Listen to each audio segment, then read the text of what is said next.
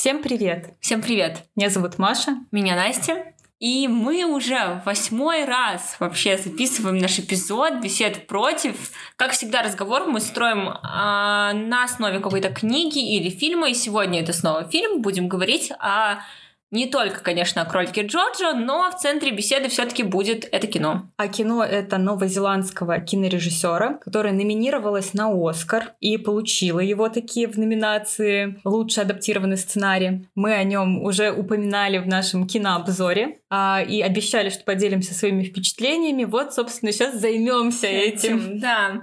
Значит, э, фильм о мальчике, который живет в нацистской Германии, и у которого появляется воображаемый друг. Ну, так, на минуточку, вдумайтесь, нехило он замахнулся, режиссер. Э, Гитлер, Адольф Гитлер. В общем-то, но говорить мы будем не только, конечно, об этом фильме, говорить мы будем вообще в целом, почему нас волнует тот образ нацистской Германии, который создается, о Третьем Рейхе, о Второй мировой, о Великой Отечественной. Об отношении. Да. Об отношении к этим темам режиссеров. Вспомним, что создавалось раньше об этом. Поговорим о нашем отношении, потому что оно есть, оно сформировано с детства на самом деле. И, честно говоря, не скажу, что оно сильно трансформировалось Вообще за это время. разу. Проще было бы, конечно, этот выпуск не записывать, промолчать, потому что я понимаю, что э, это очень спорная, очень э, болезненная тема для многих. Но на самом деле, ты знаешь, странно. Странно, почему она такая болезненная, потому что она однозначная. Для нас однозначная была всегда. Ну вот именно потому, что в последнее время она стала неоднозначной, и, наверное, поэтому это нас побуждает записать Записать. этот эпизод. Мгм. И сразу перейду к тому, против чего мы будем дружить. А, Я лично буду дружить против э, создания какого-то альтернативного образа истории в массовом кинематографе, раз уж мы говорим о кино, ну и в целом в искусстве. А я буду дружить против той инфантильности, которая и приводит к созданию такого образа. Ну что ж, мы тут, конечно, наговорили много, страшноватенько начинать, но мы начнем. Поехали.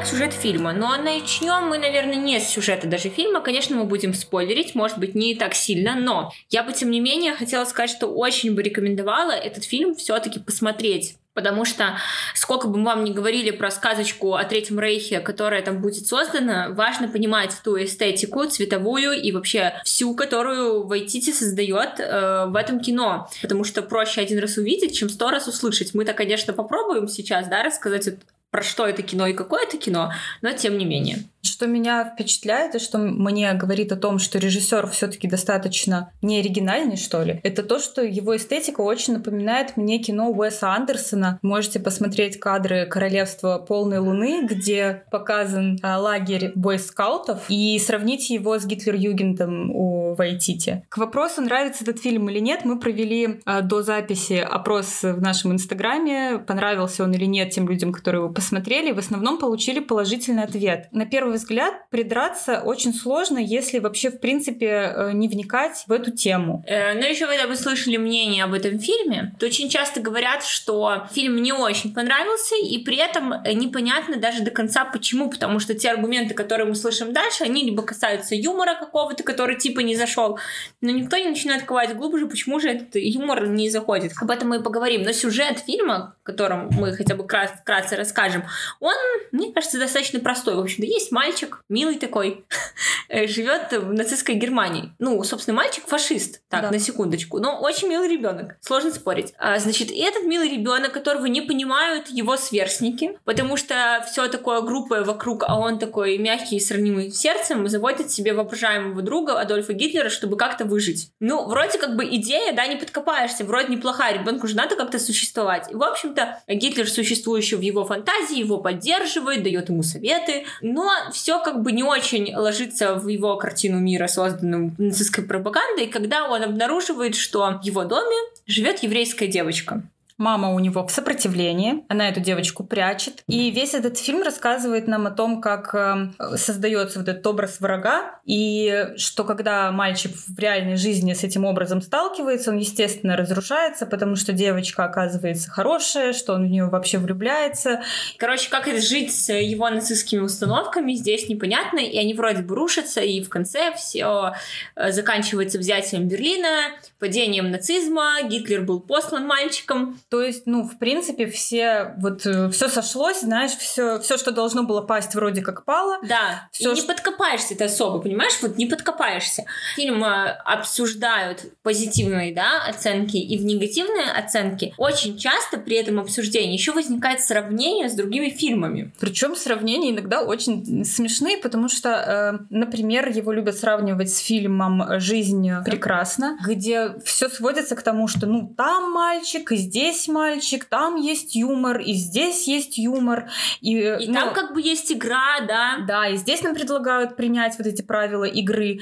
Но это как-то вообще очень поверхностное сравнение. И у нас вообще возник в разрезе этого фильма абсолютно... Другой фильм для сравнения, но он, на мой взгляд, мне понятно, почему он возник. Потому что здесь нам представляется Гитлер таким как бы это даже, я бы сказала, таким шутливым идиотом. Сам режиссер, в принципе, говорит, да он, он просто, знаете, идиот. Он так вот дебильно выглядит в этой форме, и вообще он такой придурок. И вот нам его таким придурочным, но в целом очень таким безобидным, да, показывают. Показывают, да. И поэтому, конечно же, нам вспоминается фильм Чаплина «Великий диктатор», где Гитлер как бы таким и представляется. Идиотом, психопатом, забирающимся по окнам, да, танцующим шариком. Ну, если вы видели «Великого диктатора», вы сразу эти сцены вспомните, да, но есть очень много но, почему эти фильмы кардинально отличаются друг от друга. Первое заключается в том, что фильм «Великий диктатор» был снят в 1940 году, когда только началась Вторая мировая война, когда Великая Отечественная война еще вообще не началась, когда, э, конечно, уже много лет прошло, но все-таки не так уж давно Гитлер был у власти. И этот фильм — это прям животрепещущая сатира на сегодняшний день, в которую Чаплин вложил свои собственные деньги. То есть он, в принципе, увидел, что в мире происходит что-то стрёмное, что у власти какие-то очень странные персонажи, такие явно с какими-то психическими патологиями. И он, естественно, как вот реакция художника была, что этого чувака нужно высмеять, его нужно жестко высмеять, и вот этот пафос Третьего Рейха нужно как бы опустить. Фильм этот смотрел Гитлер, и, конечно же, Чаплин за него попал во все возможные, я думаю, антинацистские списки людей, которых надо было ликвидировать, и Вообще, высказав таким образом в сороковом году свою позицию, Чарли Чаплин, я думаю, а, мог при сложившихся других в мире обстоятельствах просто за нее умереть. Но как бы он жить с другой и не собирался. Ну вот интересный факт. После просмотра этого фильма я там погрузилась немного в факты о нем и прочитала интересную вещь, что в своей автобиографии, опубликованной в 1964 году, Чаплин пишет, Конечно, если бы я знал тогда о подлинных ужасах немецких концлагерей, я не смог бы сделать диктатора, не смог бы смеяться над нацистами, над их чудовищной манией уничтожения. И это очень сильно, учитывая то, что я бы не сказала, что было глумление, я бы не Вообще сказала... ни разу. По сравнению с кроликом Джоджо, он абсолютно не обеляет образ Гитлера, при этом он считал вот так. И насколько точно вообще в «Великом диктаторе» до мелочей, просто до мелочей продумано, над чем Чаплин смеется, да. что он разоблачает. Да, единственное, что он не мог тогда в сороковом году реально представить, что происходило с евреями, что было в концлагерях и в гетто, потому что он показал гетто как просто э, штурмовики забрасывают девушку помидорами, рисуют на окне, да, они могут кого-то вздернуть на фонаре, если их сильно разозлят, но в целом как бы это не выглядело так, как это выглядело в реальной жизни, когда просто людей расстреливали на улицах и ликвидировали целиком все гетто, и он показывал концлагерь как тюрьму такую неплохую с застеленными коечками там и так далее. Даже Чаплин потом понял, что над этим как бы никто не смеется.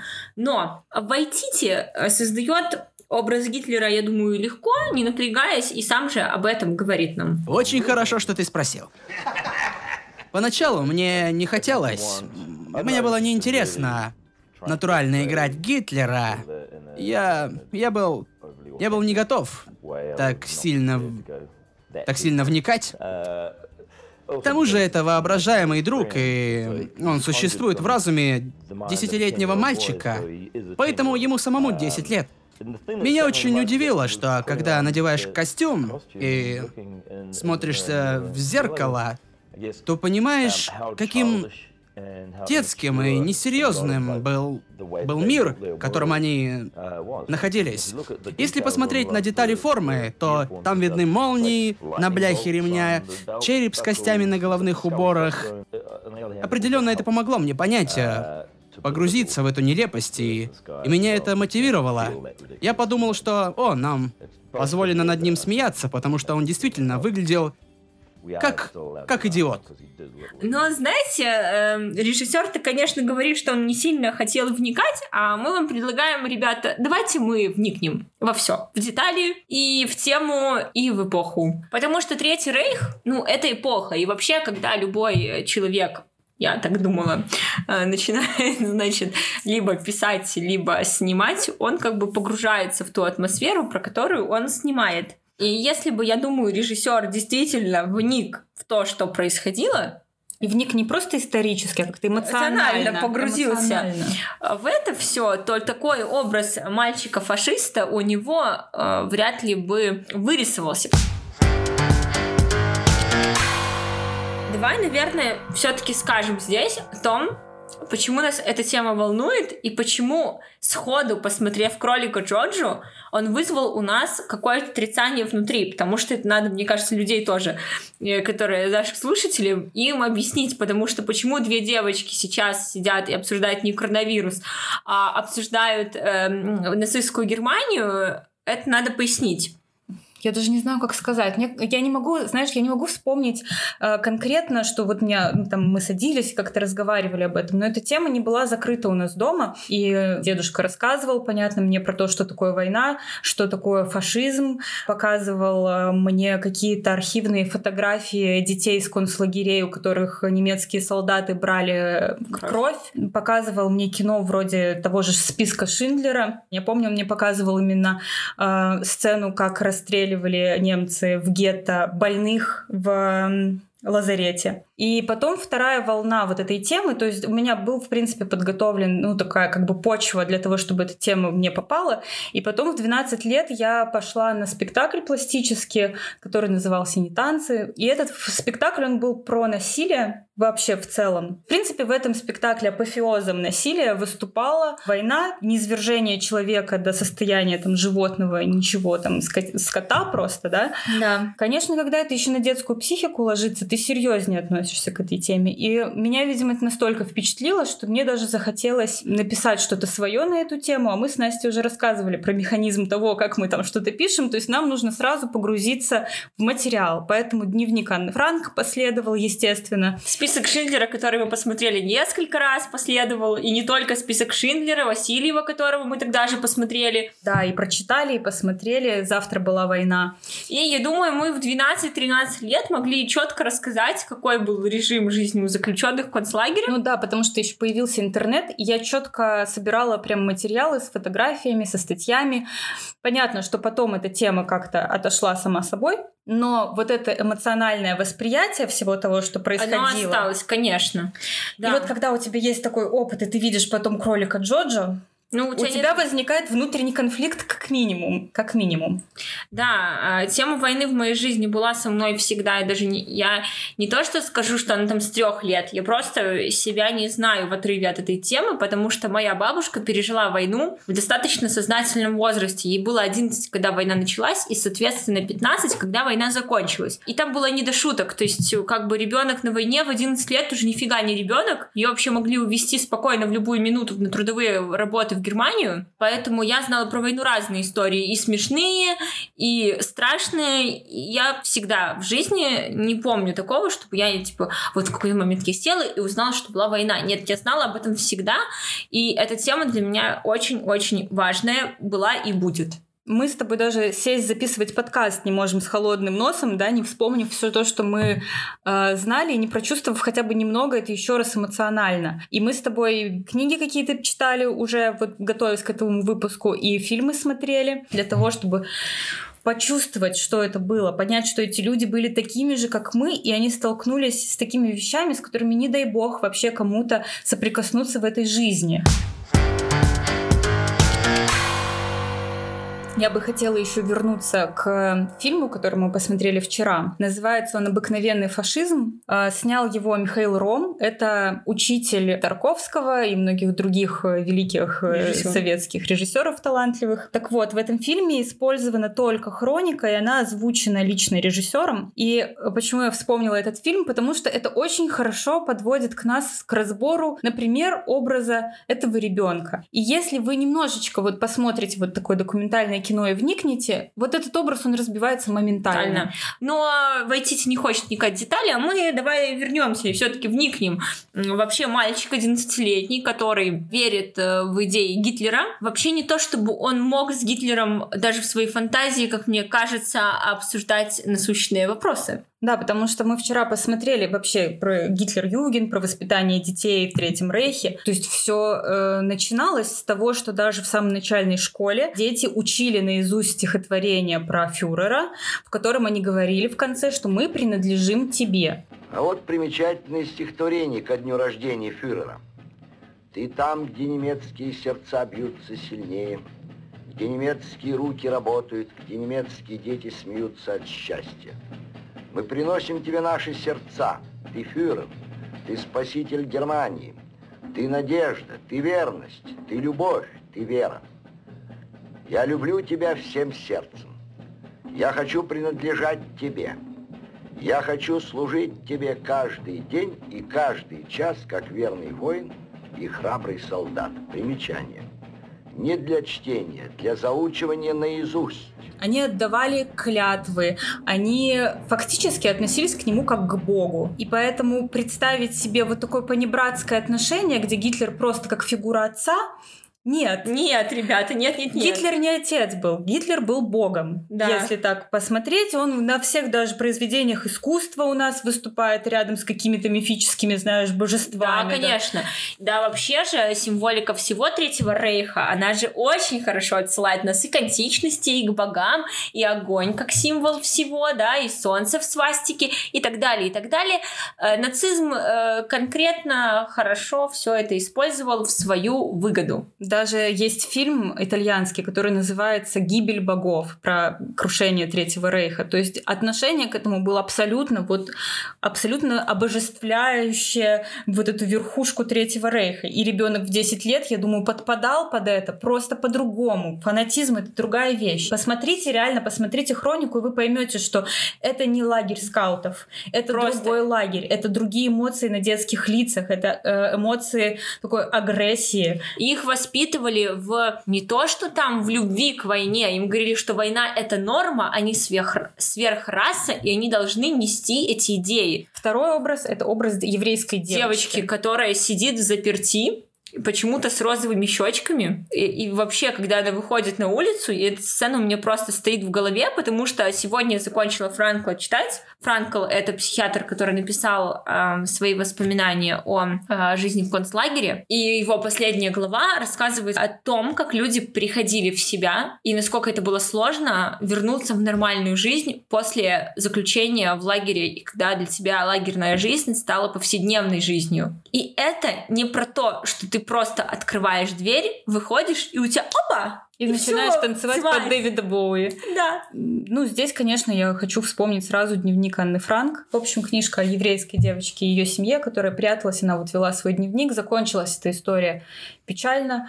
Дневник остался? Почти никто или никто не выжил из ее семьи, потому что все они в итоге оказались все-таки в концлагере, их нашли. Ну, сразу понятно, что это не, не та девочка, которая будет, во-первых, выходить из своего укрытия, как-то рисковать, которая никогда не выйдет ванну к немцам. Будет, ванну будет принимать. Нет, это вообще просто, просто это настолько лживо. Ну и все-таки э, девочка это уже не фантазия же маленького мальчика, как бы мы немножечко погружаемся в реальность. И даже если она какая-то комедийная и сатирическая, все-таки зерна правды должны, должны там, бы там быть. быть, понимаешь? Есть же те обстоятельства, в которых происходит действие, и просто реально опять я снова скажу про великого диктатора, но я про него, ребят, снова скажу. Это тоже сатира, но это абсолютно реальные обстоятельства. Есть же довольно много фильмов и комедийных в том числе про войну, и про Третий Рейх, и про Гитлера, и, ну, то есть это не то, чтобы какая-то новинка, знаешь? Но при этом, что для меня важно, это все равно, чтобы осталось понимание, чем это было, кем были эти люди. Что они творили вообще, что они делали. Кем они являлись, кем являлись их жертвы. У Чаплина же все понятно, что он как бы убивает людей, там, вешают. Здесь, но нет, ребята, этот Берлин, это другой Берлин. Все равно это все какая-то сказочка. И... и вот эти яркие цвета, они меня просто выводят из себя, потому что разрушенный Берлин после его взятия и та улица, на которую они выходят в конце, это... Нет слов, нет просто, чтобы сказать, какая-то разница вообще.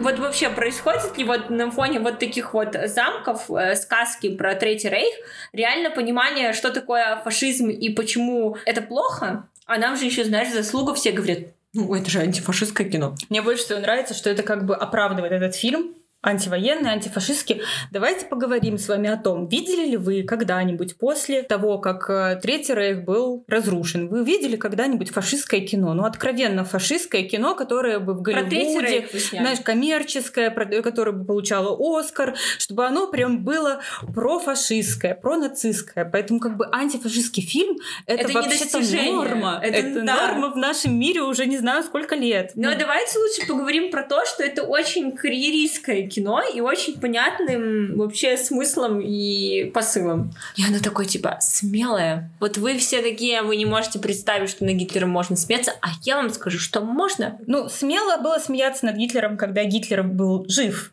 и вкладывать свое, свои деньги в это кино, и понимать, что ты можешь обанкротиться после того, как этот фильм выйдет, а может быть, ты можешь и умереть, когда, например, если фашисты победят. Да, никто не будет разбираться, какое там кино, ну, вообще. Что касается Тайки Вайти, Вайтити, мне кажется, что он прекрасно понимал, что он делает коммерческое голливудское кино, а, в котором американцы всегда выступают э, победителями и спасателями мира, от кого бы они его не спасали. Угу. И в данном случае еще и советские солдаты выступают, естественно, в образе э, людей, которые грабят, которые насилуют женщин. Да, которые... и нам показывают, конечно же, прекрасную сцену на этот счет, где возникают советские солдаты один раз за весь фильм, и что он делает? Он убивает, э, значит, начальника типа организаций, воспитывающих детей, да. Но дело в том, что когда нам это показывают, мы уже проникли симпатией к этому герою, потому что он спас эту еврейскую девочку, он ее защитил, не выдал, э, соврал. И, соответственно, мы думаем, что они просто, ну, советские солдаты, извините меня, палачи какие-то, пришли тут всех нахрен расстреляли. Не, знаешь, как бы заслуженно, конечно, но мы-то уже любим этого персонажа. Вот. При этом как бы монтаж идет такой, что дальше, значит, из окна развивается американский флаг, мы понимаем, что вот мир освободили американцы, вот э, пришли советские солдаты, там внесли, конечно, долю разрушений хаоса там и так далее. И это ложится очень хорошо на э, как бы создание того, кто герой, кто враг.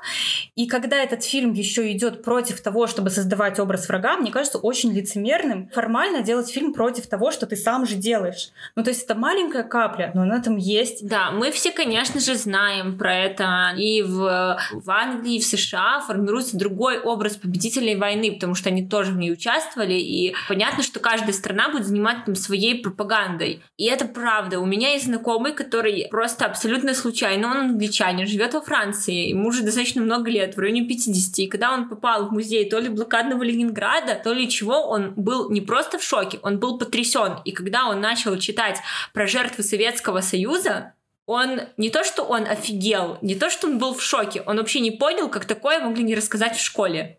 Почему же вот им можно, да, создавать какой-то свой образ? Ну, это понятно, это их политика государственная. Но на самом деле я хочу задать другой контрвопрос. Если им можно формировать свою пропаганду и свой образ, то почему в ответ мы да, ничего не создаем. Но, с другой стороны, как не создаем? Тут надо, конечно же, оговориться и сказать, что, конечно, мы создаем, у нас же выходят какие-то фильмы, да, типа Т-34, еще там что-то, но вот эти вот ура-патриотическое кино, которое снято сейчас, не воспринимается нами всерьез. Ну, ты вот смотрела Т-34? Я не могу его смотреть. Ну вот, я смотрела фильм Бондарчука, по-моему, боюсь соврать, по-моему, он был про битву под Сталинградом, по-моему, назывался Сталинград. И это тоже, конечно, такое кино, такое пафосное, э, вроде там и снег летает, пепел летает, разрушенные дома и так далее, но ты настолько видишь, э, что это все не настоящее, и что это скорее, знаешь, типа надо сделать патриотическое кино, чем типа ты почувствовал и сделал такое вот высказывание от всего сердца, да? А с другой стороны, кроме э, вот э, современного кино, существует советское кино, вот которое снимали люди, пережившие войну, они знали, что они делают, и что было, и что происходило. И вот эта классика советского кино, она, конечно же, показывает ту войну, которой, я думаю, она была. Но у нас же что в молодежи есть какое супер тоже популярное нынче мнение о том, что советское кино, оно же старое, чего смотреть. В да. советском кино идеология, которую мы уже презираем, отрицаем там и так далее, поэтому ничего смотреть, что там создавалось, мы не будем. Так вам, пожалуйста, зато вам снимут кролика Джорджа, и вы будете его смотреть. Вот знаешь, и действительно важно эмоционально вникать в то, что происходило, и хотя бы чуть-чуть представлять. Потому что если ты это сделаешь, то, честно, вот ты никогда в жизни, никогда не напишешь пост о том, что парады нужно отменить, и что День Победы — это на самом деле не праздник, а день скорби, и просто нужно сделать минуту молчания и помолчать.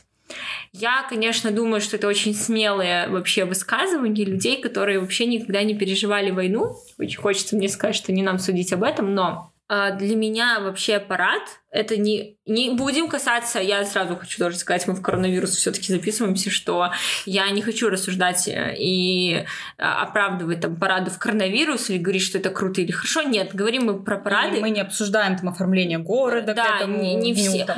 Короче, не про, мы, не, мы не про внешнюю фигню и не про надписи «Спасибо деду за победу на машине». Вот мы не про это сейчас все, да? А для меня очень важен парад 9 мая, потому что когда я смотрю парад, особенно на Красной площади, у меня вообще чувство не то что эмпатии, а хоть какой-то сопричастности и вообще понимание, что да, когда-то эти войска, прошедшие до Берлина, у меня дедушка, я его, к сожалению, не видела, он дошел действительно до Берлина, он брал Берлин. Это вообще дань просто памяти тем э, солдатам, которые выжили и которые сделали эту победу. 20 миллионов жизней. 20 миллионов лучших жизней нашего народа отдали мы за то, чтобы не стало на земле фашизма.